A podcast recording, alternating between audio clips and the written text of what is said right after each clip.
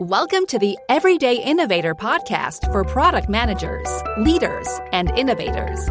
Your host is Chad McAllister, helping you become a product master. Listen and get ready for higher performance, for the doctor is in. Hi, this is Chad, and this is where product leaders and managers make their move to product masters, learning practical knowledge that leads to more influence and confidence, two things we need, so we can create products customers love.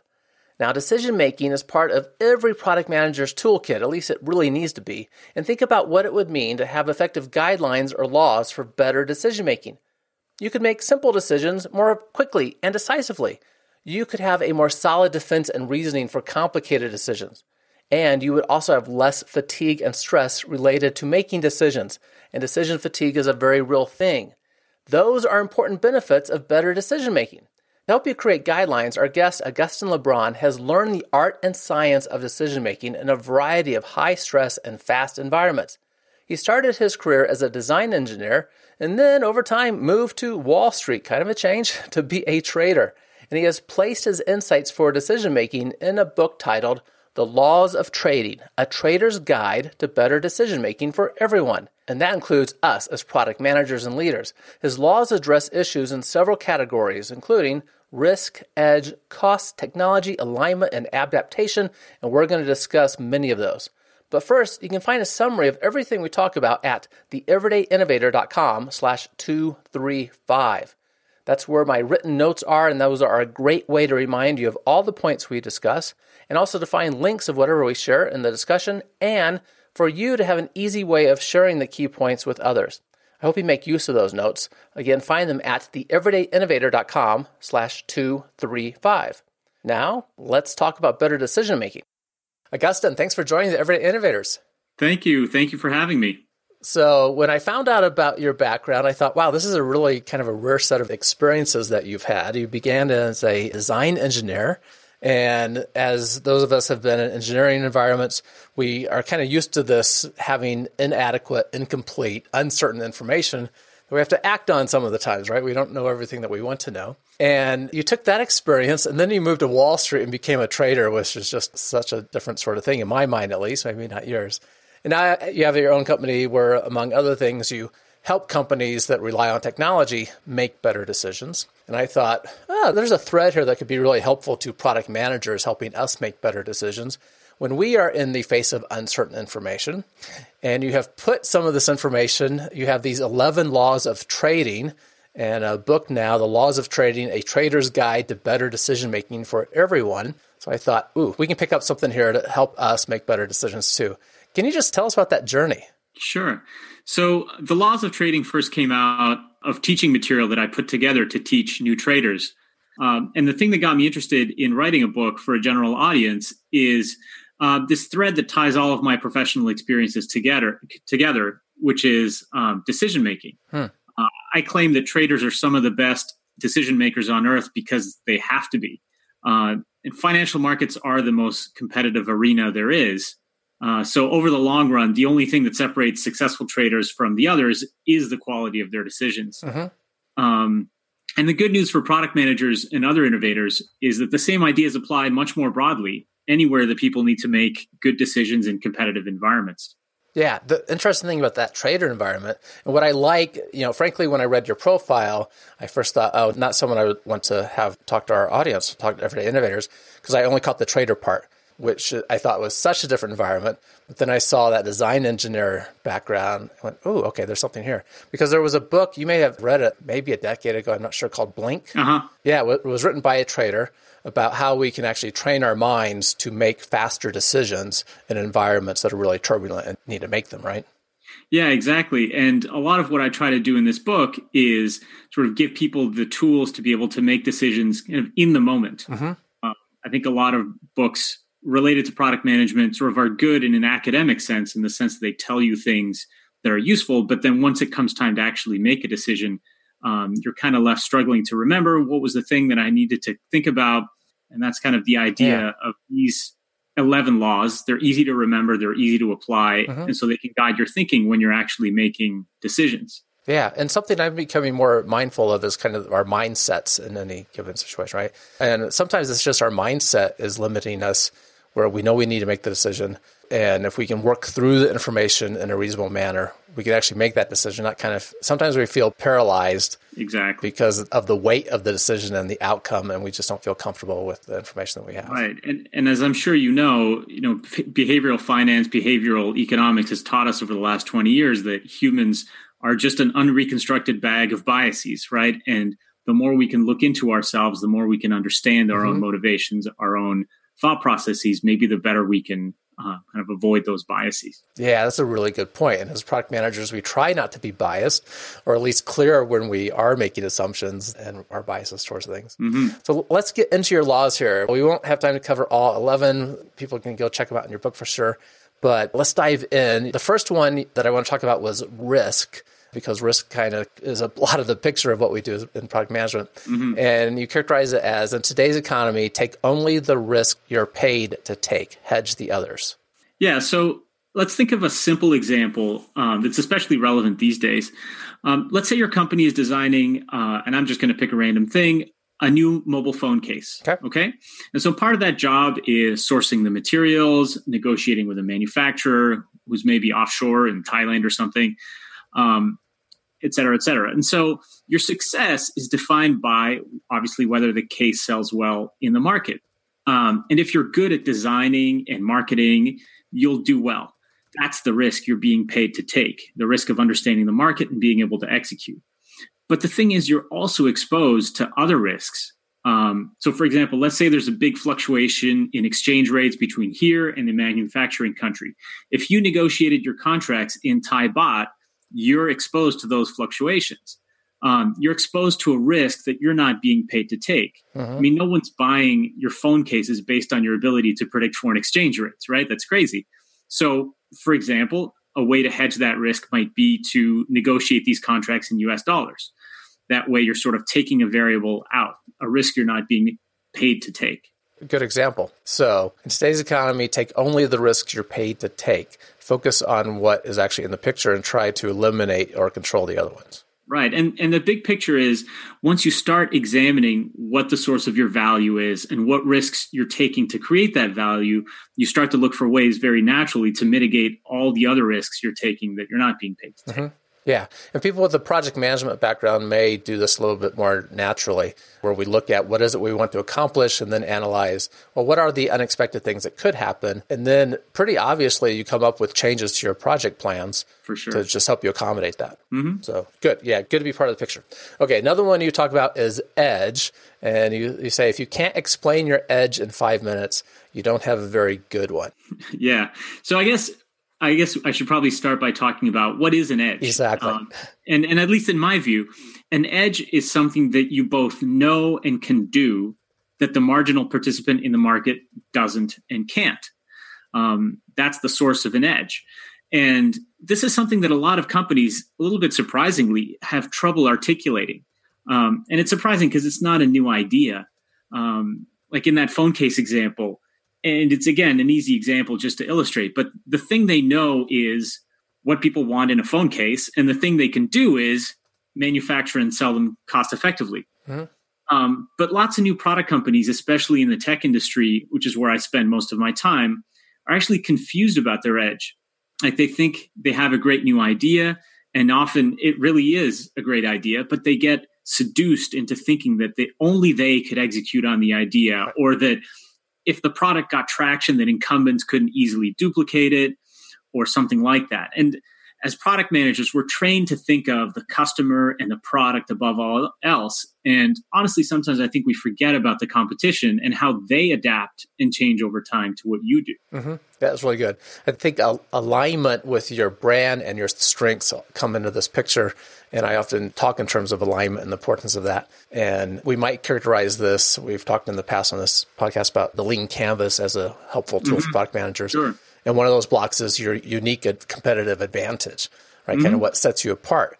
And that's what this edge sounds like, right? What, what is it yeah. that you're good at that your competition is going to have trouble duplicating?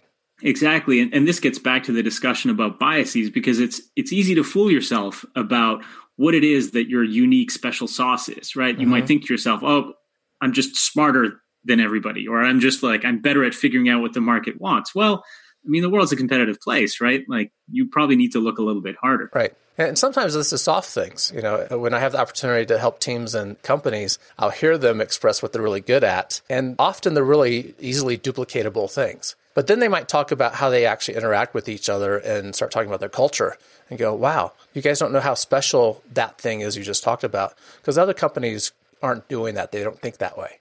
I totally agree. I think this idea of culture and that being part of the special sauce is something that companies are slowly coming around to mm-hmm. understanding as being a super important critical component. Yep, part of your edge. I'm interrupting the interview to share something really important. We'll get back to the discussion in just a minute, but I want you to know about an extraordinary system called the Rapid Product Mastery, or RPM experience. In just nine weeks, you can have a higher performing product team meeting only 75 minutes a week with no travel required. One product leader, after trying all the typical training workshops, turned to the RPM experience to get real change for his team. He said that this is the only training that provides an integrated product management perspective. It did exactly what I needed it to do. If you have a group of 5 to 14 product professionals, learn how you too can have a high performing team in just 9 weeks, 75 minutes a week without travel. This is the system created by Chad based on his experience working as a product leader, coaching several organizations, and deeply studying innovation during his PhD work. Get the guide for yourself at theeverydayinnovator.com slash RPM. Okay, so we got risk edge. Next up, I want to ask about costs. And you say, if your costs seem negligible relative to your edge, you're wrong about at least one of them. Right. And so this again is an expression of the idea that the world is a competitive place. Uh, and one of the most common failure modes for new product development, at least I, as I've seen it, is underestimating costs.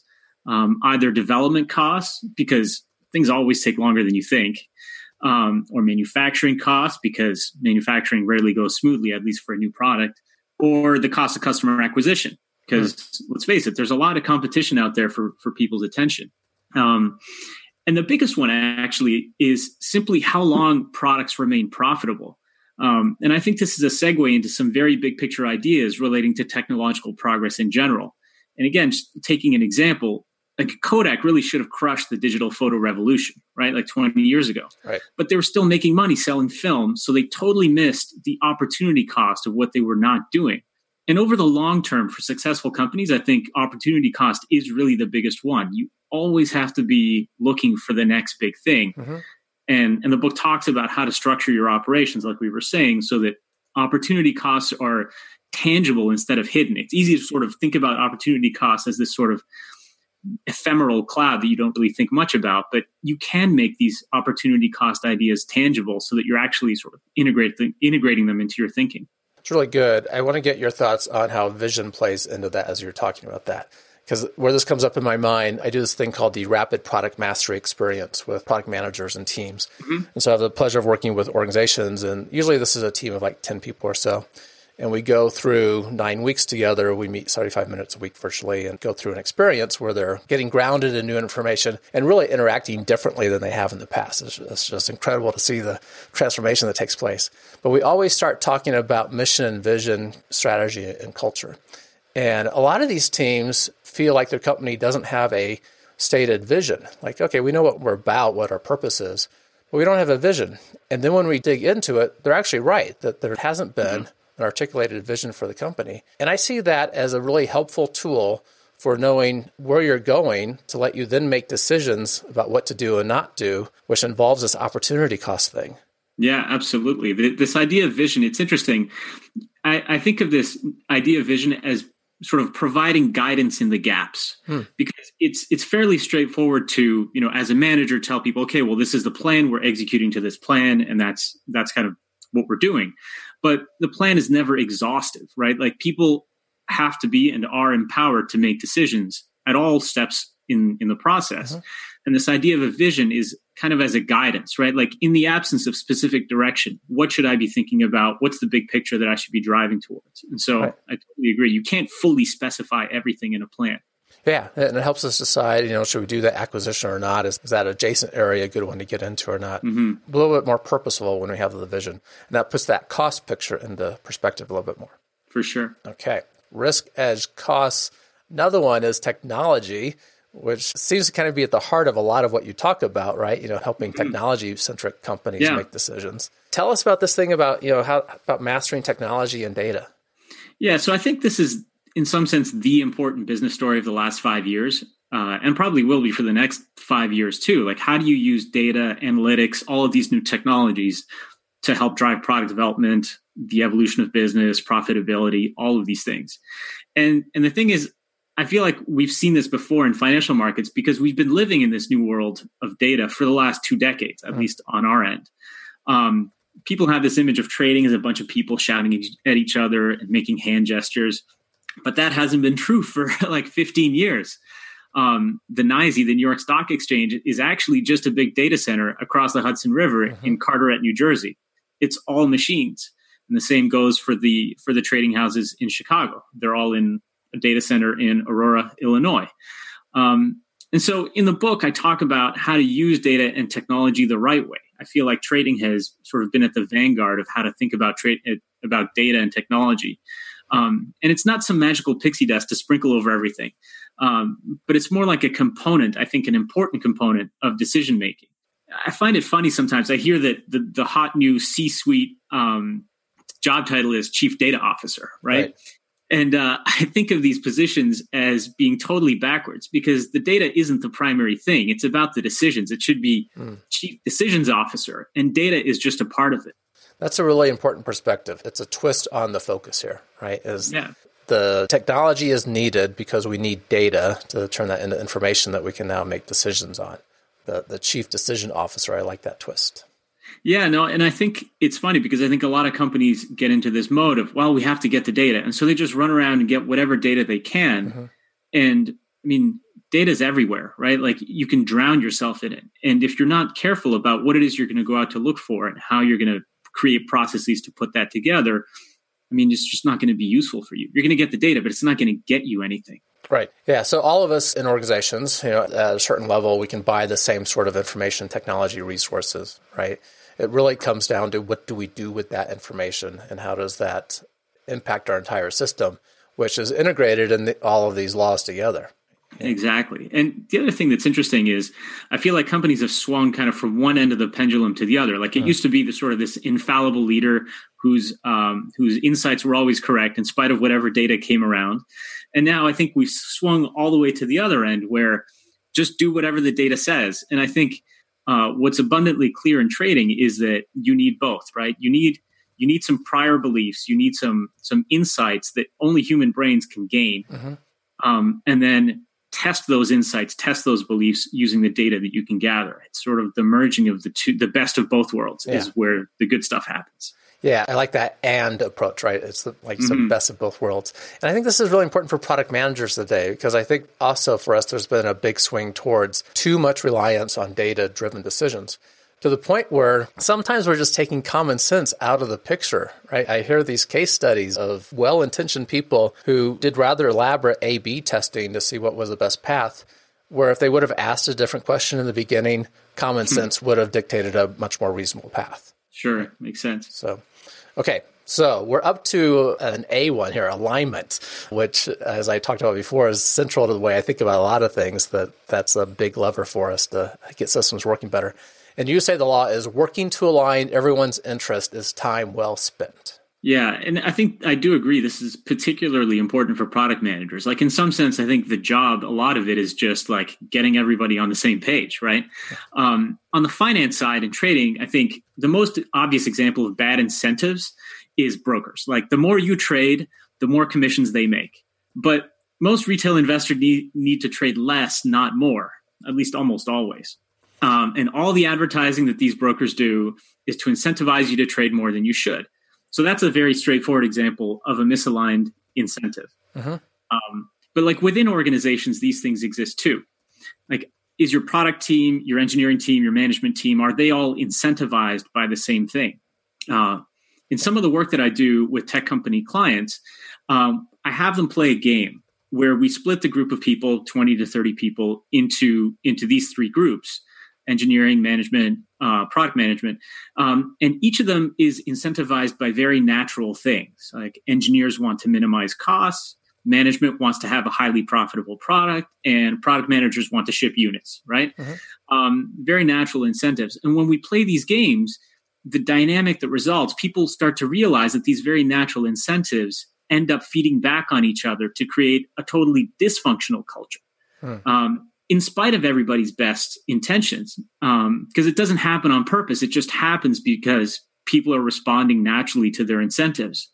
Um, in the book and in the consulting work that I do, I go into a lot of detail about what goes into building a culture where people's incentives are aligned and obviously the the huge benefits that result when you do align incentives.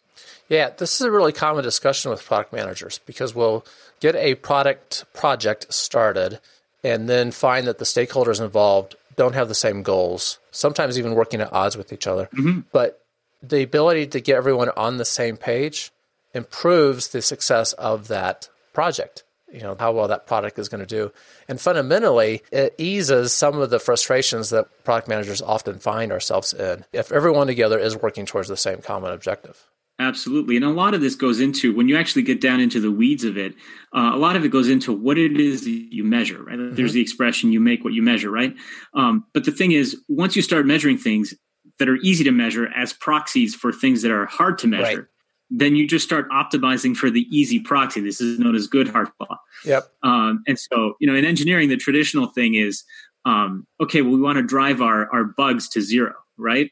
Okay, well, let's just start counting bugs, right? Like, just make sure we drive that to zero. And so, of course, what ends up happening is people just sub- stop submitting bug tickets because sure. that's the best way to avoid bugs. Yeah, we don't have them, so they're not an issue anymore. You know, Wells Fargo's issue with uh, yeah. creating the false accounts, you know, terrible example, Perfect. good example, but terrible situation of unethics uh, running amok there. Yeah. The funny one you might be familiar with. Apparently, sometime way back in the past, of Ford Motor Company on the assembly line, they wanted to track throughput performance of certain workers, of the metal workers, and so the quick, easy metric they had was to measure how much waste a metal worker was creating each day, right? So they just put it on the scale and measure how much waste there is. Well, when the line is being slow and it's completely out of your control and you're being paid on meeting a certain amount of waste poundage, what do you do? You take good sheet metal and you start cutting it up and creating waste. Right. So not what we're after. Right. So alignment really important. I think that's a good one to spend attention on. Okay, and another A one, adaptation. And you shared the law here is if you're not getting better, you're getting worse. Right. And and like I said, we live in this competitive world. Um, so whatever it is that you're doing today that's working for you over time, that's going to become less profitable. Um, and it's sort of the Sisyphean task, and it makes you think, "Oh, what's the point of pushing this boulder up the hill, knowing it's just going to fall back down again?" It sounds depressing. Mm-hmm. But consider this: like, imagine a world where your ideas and products never become unprofitable. They never need updating and always do great in the market. And so every day you come in and every day you push the buttons and shuffle the papers on those ideas and those products. And there's no point in looking for the new stuff because the current stuff still makes just as much money as ever. I mean, for me, I can't imagine a worse hell than being stuck in a job that's destined to do the same thing over and over and over again. And the interest, the joy, the calling of the job is in that quest uh-huh. to improve those ideas you developed, I mean, they're not really yours. And this sounds like a crazy thing to say in this world of intellectual property and patents and litigation over this sort of thing. But I really think of ideas as more of a discovery than a piece of property in the sense of a boat or a sandwich, right? Mm-hmm. Like the value that you provide is in the ability to do those new things, to find them, to develop them, to to give them life. Um, it reminds me it reminds me of John F. Kennedy's quote 1962 uh, about the uh, Apollo moon program, which I, I think about a lot. We chose to go to the moon not because it is easy, but because it is hard. Mm-hmm. And I think that really summarizes the task in front of us. And I think that's something that also calls product managers into product management, right? It's this desire to maybe have, have a bigger role in the organization, impact the bigger picture some, but to do something that hasn't been done before. Mm-hmm. You know, on the small scale, maybe that's just making an improvement to a product, adding new value that did not exist before. On the bigger scale, for some of us, it's bringing something new into the world that the world hasn't seen, exactly. and that's really really exciting to be a part of. So, okay, that's very cool. So we covered, uh, you know, about half of the ones in the book. Is there another law that you want to make sure we don't miss before we move on to other things? So there's a law about um, that I have about kind of what could possibly happen, um, and the law basically says um, impossible ha- things end up happening fairly often. Um, and of course, it doesn't mean that things are actually impossible. It's just that we thought they were impossible. But there's a corollary to the law, which is that enough people relying on something being impossible and makes that thing more likely hmm. uh, in this sort of perverse feedback sort of way. Um, I think the best example of this is kind of in the in the housing mortgage crisis from 2007 2008 hmm.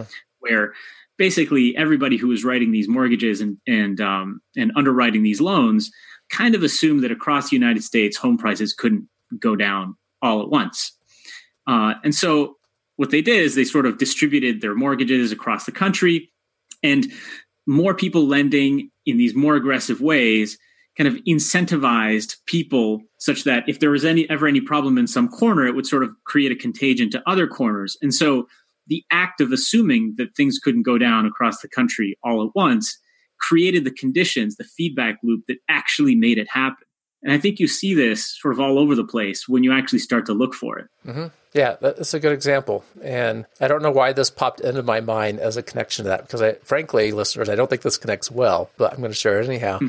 And maybe it's just is the connection between alignment and some of the things we've talked about, uh, trying to adapt to your market, sometimes in ways that don't work well. Memorex, who was known for making audio cassettes, right? The things that we used sure. to use back in the 80s, 90s, it has been some time now. I remember. They uh, thought we'll take our expertise in plastics and manufacturing and apply that to new areas. Mm-hmm. And one thing they got into was disposable razors. They thought, hey, we, we can make a better disposable razor than others because we're really good at, at plastic manufacturing. It was just incredibly inconsistent with their brand. Right. And and we don't think of Memorex as razors, and they removed it from the market six months later because no one else did either. And like I said, it doesn't tie in nicely to th- this thing of what the impossibility that might happen. But I'm sure no one going into that thought, oh, we're going to fail because obviously we're good at manufacturing plastics. We'll come up with something that people will like. Right, exactly. Right? It goes back to this idea of like, what is your edge? Yeah, like the manufacturing part certainly is part of it, right? Mm-hmm. But it's not all of it. Like right. there's this other stuff too,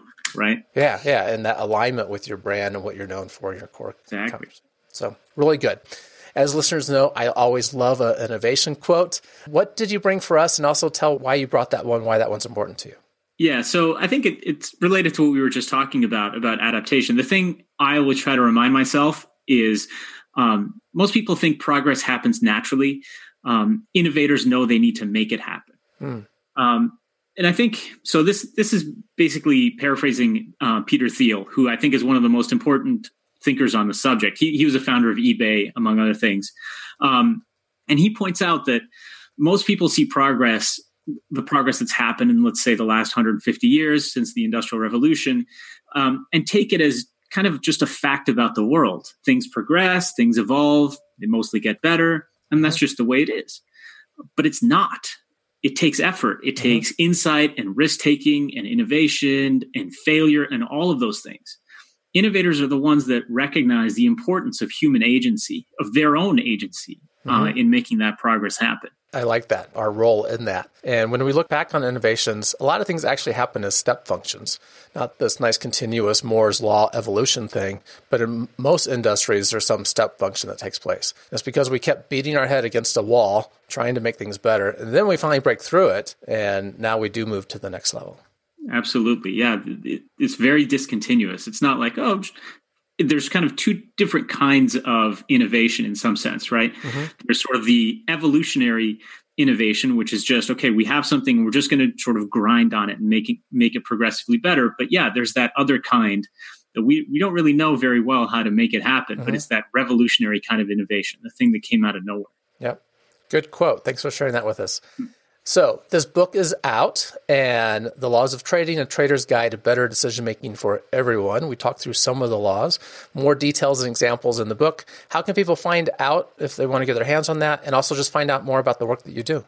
Yeah, so uh, the book has a website. The website is uh, www.lawsoftrading.com. Um, I sort of go through the laws. Um, there's some useful examples there to kind of keep people thinking about these things. Um, and so, encourage you to have a look there. And there's links there, obviously, to various online bookstores, mm-hmm. whichever one you like. Um, and so that's kind of the beginning of the the conversation for me. Um, I think the thing that I that I'd like to see out of this is more of a conversation about sort of how these ideas can relate to things that aren't about trading. When I first started writing the book, I thought, oh man, am I just going to write another book about trading? Um, and that kind of felt limiting and depressing in some sense. Um, there's lots of books about trading uh, out there. Most of them are either kind of scandalous things, like things that happened a long time ago, or they're things that claim to teach you how to make money in the markets, which I think if you read my book will show you why those are almost always worthless. uh, I mean, why would somebody teach you a trade that makes money, right? Like that's just making their own life harder for them. Mm-hmm. So yeah, I wanted to write a book that sort of tip these ideas uh, in other directions. And so yeah, I just want to start a conversation with with people across the world. Yeah, and I always think as innovators, product managers, at our heart is innovation, doing something new, creating new value. We appreciate learning from other disciplines. And I like how you went from that engineering background into the trading world. But now that you're coupling those laws that you learned in trading to helping us make decisions in any arena, but specifically for us, decisions in our product work. Yeah. And I think the, the thing you mentioned there about um, kind of bringing people together is something that I learned sort of every job that I've had. Um, this notion of there being a lone genius in the corner coming mm-hmm. up with great innovations. I mean, maybe that worked 100 years ago. It doesn't seem remotely relevant to the experiences that I've had. I mean, great ideas come from the combination of different people, different backgrounds, different ideas coming together in these good organizations, well structured organizations. Mm-hmm. Um, and so that's kind of the message that I want to maybe put out there. It's like you, we can do this. yeah, absolutely. The lone genius is a myth that takes people working together, often with very different ideas working together. For sure. Come up with something that is truly new and valuable at the same time. This is really good. I appreciate the information. I will make sure that that link, the lawsoftrading.com, is in the show notes and other resources there for everyone to get a summary of what we talked about. Agustin, thank you so much for the information and spending time with us. Thanks, Chad. I really enjoyed it. Had a great time. Thanks again for listening to The Everyday Innovator, where product leaders and managers make their move to product master, learning practical knowledge that leads to more influence and confidence so you'll create products customers love. Find a written summary of all those great key sites that Agustin shared with us at theeverydayinnovator.com slash 235. Keep innovating. Thank you for listening to The Everyday Innovator, which teaches product managers to become product masters. For more resources, please visit theeverydayinnovator.com.